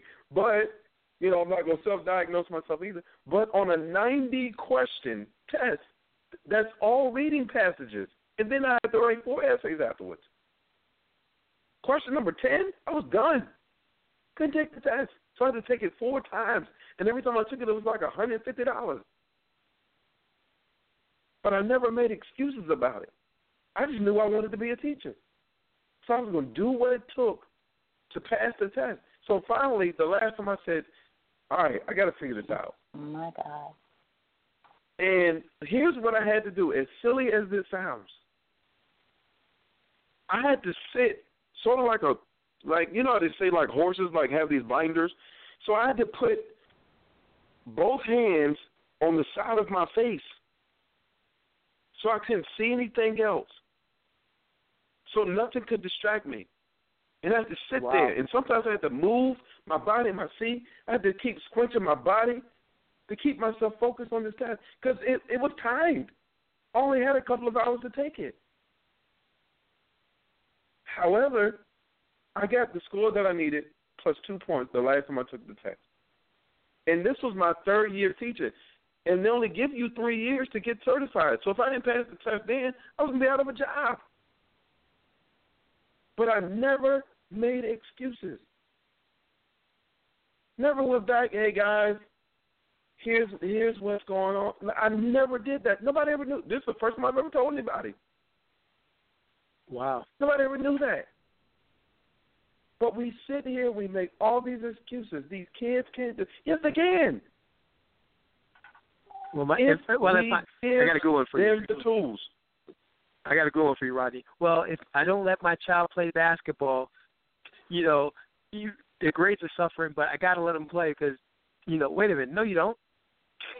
If their grades are suffering, don't let them play. Give them incentive to get their grades up to go play. Exactly. Unbelievable, man. I mean, I didn't know yeah. that about you, man. That's that's that's an incredible story. And there's a lot oh, of yeah. kids, and, unfortunately, that that are that that won't talk about that because it, it, it's a a bad thing. Well, you know, and, I, and I'll share this with somebody. And I, you know, I had a learning learning disability.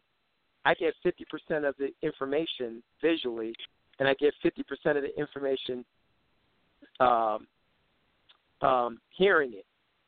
You know, I when I'm in the classroom, if I'm doing both mm-hmm. at the same time, I don't get it all. So I had to bring a tape recorder when I was in college because I'll, I'll share this real quick story. When I my first year in college, after I was in the military, I struggled academically unmercifully, bad. I mean, really bad. I had a bad, mm-hmm. terrible, and I, I don't make any excuses. I had a terrible guidance counselor, but they still were my choices, and I made some bad choices.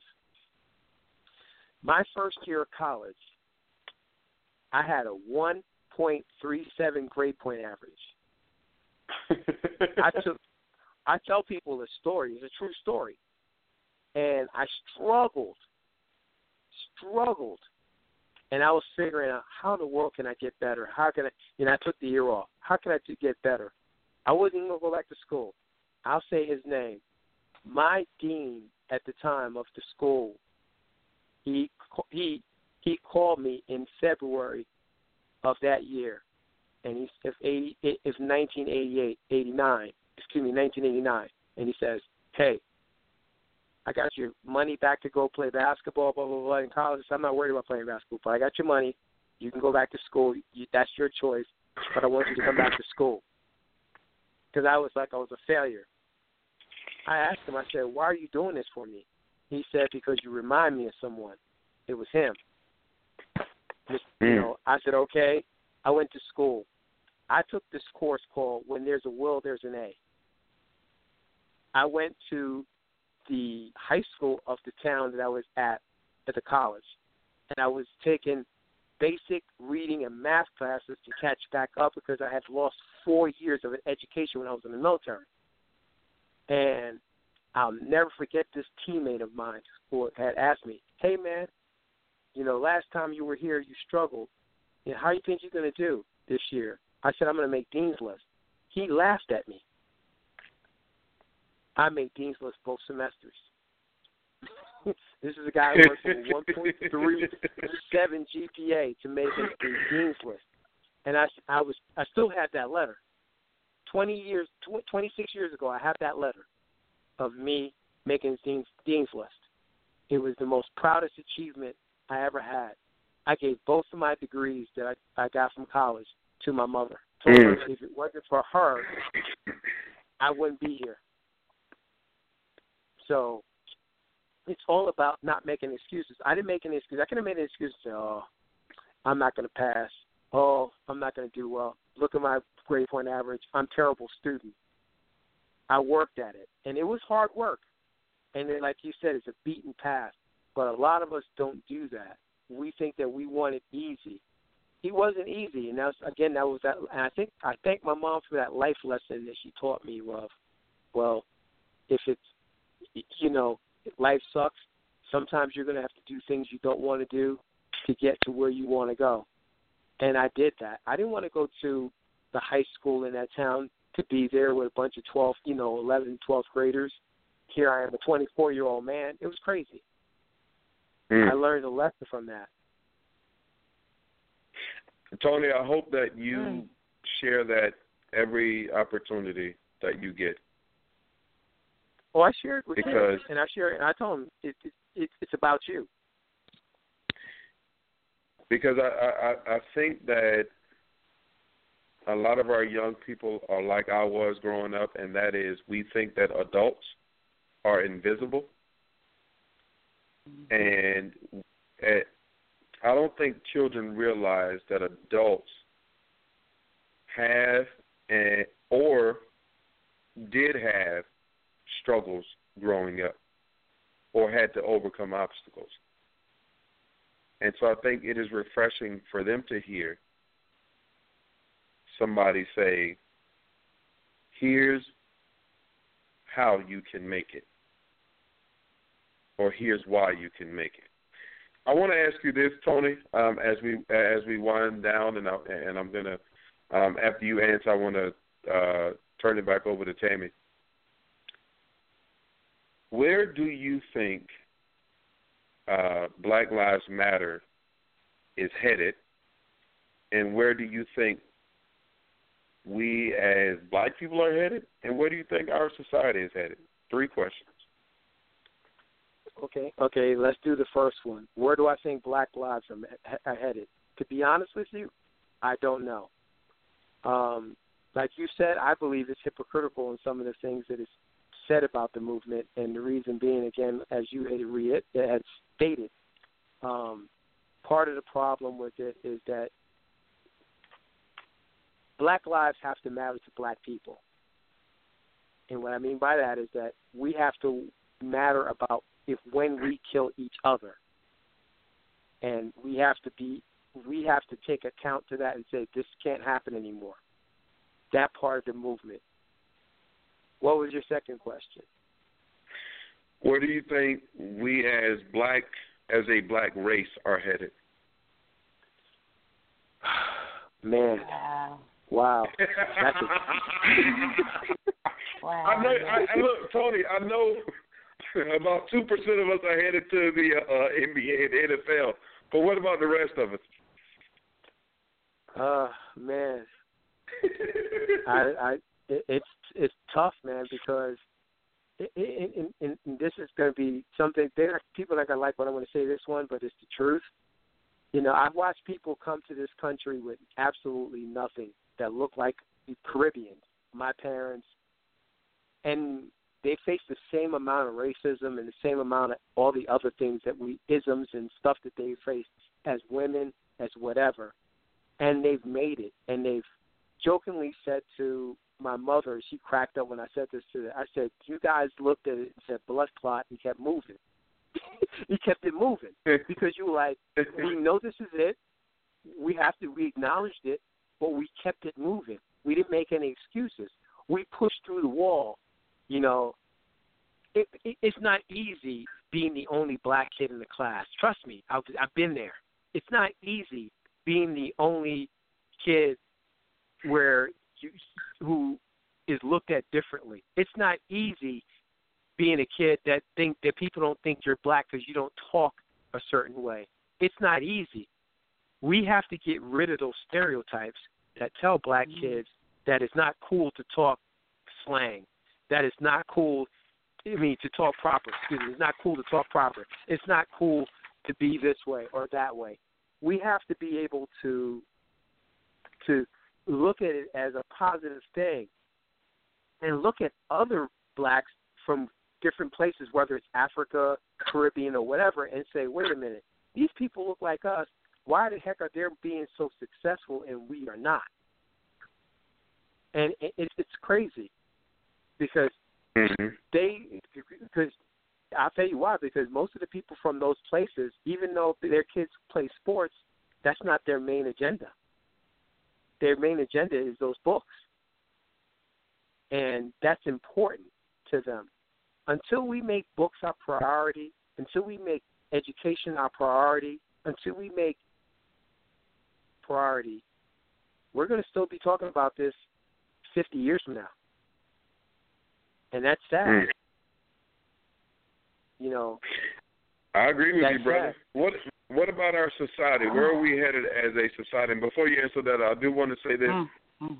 if you are listening online, um, real quick, um, at 11 p.m. Eastern Time and 10 Central, um, the show will start recording. However, uh, we will still be on the line. So what we would like for you to do right now, if you can, is just simply dial in, and you don't have to uh, press one to join the conversation because we're we're just winding down the show.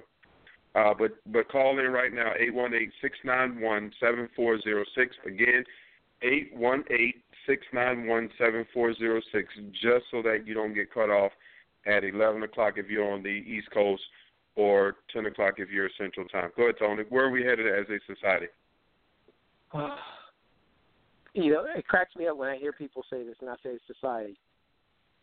People like white people, some they saying this. I've heard this before. This argument. Well, because of President Obama is the president, you know, he's taking racism to the next level, and this is we're in a terrible place. And I looked at them. I said, we're we're a far better society than what you want to give us credit for. How can you state that? I can state that for this in 19 in 1955 they had a bus boycott because we couldn't because black people couldn't sit in the same section of a bus and they had to move to the back or give their seat up to a white person. You don't have to do that anymore. I said there are more black CEOs than ever before. There are more black businesses than ever before, and there are more black people who own houses than ever before. That's the positives. The negatives are there are far too many people who have crab in, a crab in a barrel mentality where they're Mm. like saying, "Well, because you're being successful, I'm not happy with that." You, you know, or you know, let's use Will Smith as an example. A guy who's positive, and instead of his brother and him getting into a, an altercation of you know, verbal and then leaving it there verbally. One person pulls out and shoots the guy who was doing something very positive. You know, we talk Mm. about the Holocaust. We talk about the Holocaust. Do you know that? Do you know that the neighborhoods in black areas that's a Holocaust? Because you Huh? extermin- you're exterminating each other. We're exterminating each other at an alarming rate. Where are Mm. we headed? Where are we headed? We need to again. We're making slow strides, but as I always say, you know, we've had a, a, a long a, a long road, but there's still more to go. Beaten past and say, this is what I want to do to become successful. This is where I need to become successful, and then move forward. Unfortunately, a lot of people have that again crab in the barrel mentality. You know, this So- this is Tammy, and and and and I want to let's see. We're we're winding down. I know we have some people that are still out in the chat room um, and probably on listening from Facebook as well. So as Rodney said, you may want to go ahead and call in. We won't go over that much, but it's already 9:57. So eight one eight six nine one seven four zero six. And I see that we have a comment in the chat room. We'll get that out as well. Thank you for your for your comments there. But as far as the stereotypes we we have to people find a way black and white all races stop looking at people based on the color of their skin. I have some Absolutely. great white friends. I have some great black friends. I have some screwed up white friends and i have some screwed up black friends. I even have some screwed up chinese people. And I started to say this thing is really getting bad because they used to be to me in my eyesight they used to just kind of be all together and unified and all this in my in, in what from what I believed or was taught. We have to be sure number one that we stop stereotyping people and that we stop allowing media media to direct us to lead Exactly. us. We need to stop this because more if you will really look into this, there are more white males killed by police officers than there are black males. Oh, no doubt. Just that the news the news gets you hyped up so much so until you almost do nothing but create things. You come up with with this, these things, but when you really look at the meat of it, what is it really? What is it building? How are we unifying as a people, not as not just as a race? However, I do Mhm. think you have to see some value in yourself and your race as well, without without allowing that to make you think anyone else, any any other race is less or better than you. We're all on on, on even ground here. That's the first thing.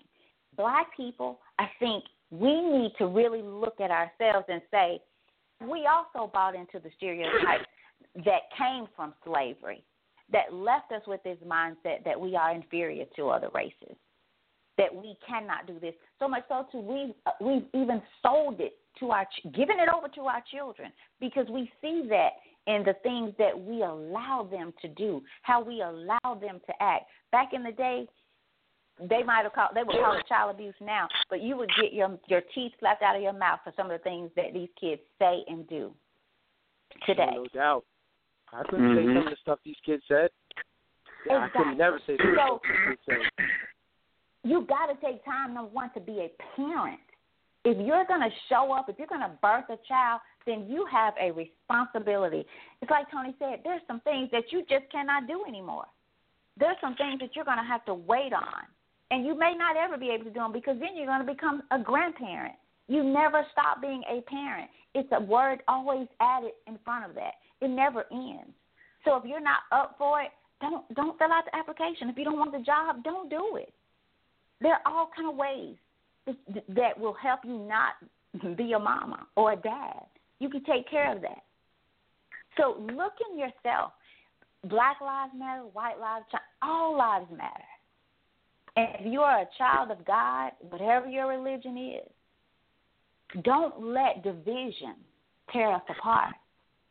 Don't let because if it was going to do that, they didn't allow that back in the day. People have fought No, they didn't. and died for us to be here today. Just on this radio show alone, people have died and fought and have and and are not here to see the benefits of it. Mm-hmm. But the media wants us to be, to be divided, not just amongst the race, but within our own race. Absolutely. When Tony mentioned crabs in a barrel, we need to look at that because that that is more that hurts our, our race and our society more than anything. And you have to think why why do you feel the need to compete so much with people who look like you? That comes from slavery. That comes from how you really feel about yourself. Is it right that slavery that that racism still exists? Absolutely not. It's not right. However, that doesn't mean that you have an excuse either. You know, I can't I, I can't give out excuses. You know what I tell people though? It's not really about racism anymore. It's more about classism. Exactly. It's about classism. Think about it, and, and but they sell it as racism, but it's really about classism, and people haven't really figured that out yet. racism is a smokescreen. It's really about classism. I don't want you to have what I have because I'm here and you're supposed to be there. But what mm. do I use that? I'll call you all kind of names. See, racism is about fair. It's not about hatred. It's about fear. See, if I tell you, I see, here's the thing: if I tell you I fear you, got to be wrong with you. But if I tell you I hate you, you look at it and say something is wrong with me, with that person. That's where it comes from of people saying they hate someone. It's not about that. It's about a, a class system. It's a class system, and most people don't realize that. Yeah. Tony, we want to thank you for being on the show, man. Always enlightening. I still remember the uh, first time that you were on the show. Definitely um, some good points, and and and truth be told, I wanted to bring out some of those points tonight, uh, but we just didn't get to them. But we'll definitely have to have you on again, man. Uh, this is this has been great. The time has actually flown by, if you ask me. yeah. Um, it it does not feel like we have been on for two hours, which is a good thing, I guess, for right now. I may feel it in the morning, but um, we we we definitely appreciate having you on. Uh, but we're going to go ahead and, uh, and and and close out. Uh, any final words, Tony? Uh, then we'll go to Tammy, and then I'll just uh, wrap it up and play the music. Uh, I had a wonderful time. Thank you for having me. Um, I, anytime you want me on, I will come on. It's this was this was great. I love talking about this. We you know we touched all subjects, and you know hopefully some people got some positives out of it, and if they agreed to, to disagree, that's okay too. Absolutely, absolutely. Uh, Tammy. Well, Rodney, I'm, I think I've said it all. I'm, I just thank everybody for listening in, and I just, I say, look within, look within, and and first be honest with yourself before you point a finger at anyone or any race. You must determine if you're doing all that you can do, and if you're being who you were created to be. If you're living your purpose and your passion, and you're not conformed to this world, and you're giving back, giving back more than you ever deserve to receive, life is good. But again, when we start pointing fingers and separating ourselves and all the other stuff, we will see the world, the world fall apart. Not just your race, but the world will will begin to no longer exist. And I think that's where we're headed. My final I'm going to end. Go ahead, Tammy. No, I, I was done, Rodney. I'm going to end by by by making a suggestion, and I and, and I told Tammy about this earlier today. Mm-hmm. This past Saturday, my lovely fiance Tamaria and I uh, finally had a chance to uh, spend some time with each other. It's been a crazy month of April. Um, but we we finally had a chance to spend some time with each other, and and Saturday we went to dinner, but then we went to go uh, to a movie, and we went to go see Barbershop Three. I encourage every one of you who are still on with us right now to go and see that movie. And here's why. what they show you in the previews on TV is that it's a funny movie. It is. The movie is hilarious from start to finish. But I always like it when Tamari and I can do something or be a part of something, and then we can have conversations about it afterwards. And that movie led to a good conversation when we left the theater. There is a great storyline that goes with the movie. Is it going to solve America's problems? Nope. However, I do appreciate how the directors and the producers, Ice Cube, the cast, everybody, at least addressed a major problem in this country, and that is the gun violence that has taken over Chicago. And that was probably my favorite part of the movie was how they raised awareness and they even offered a solution to the gun violence in Chicago. Again, is it going to solve the gun violence problem in Chicago? Absolutely not. But I do appreciate how the movie at least addressed it and how the movie, as much as possible, brought to life what has taken over one of our major cities in this country.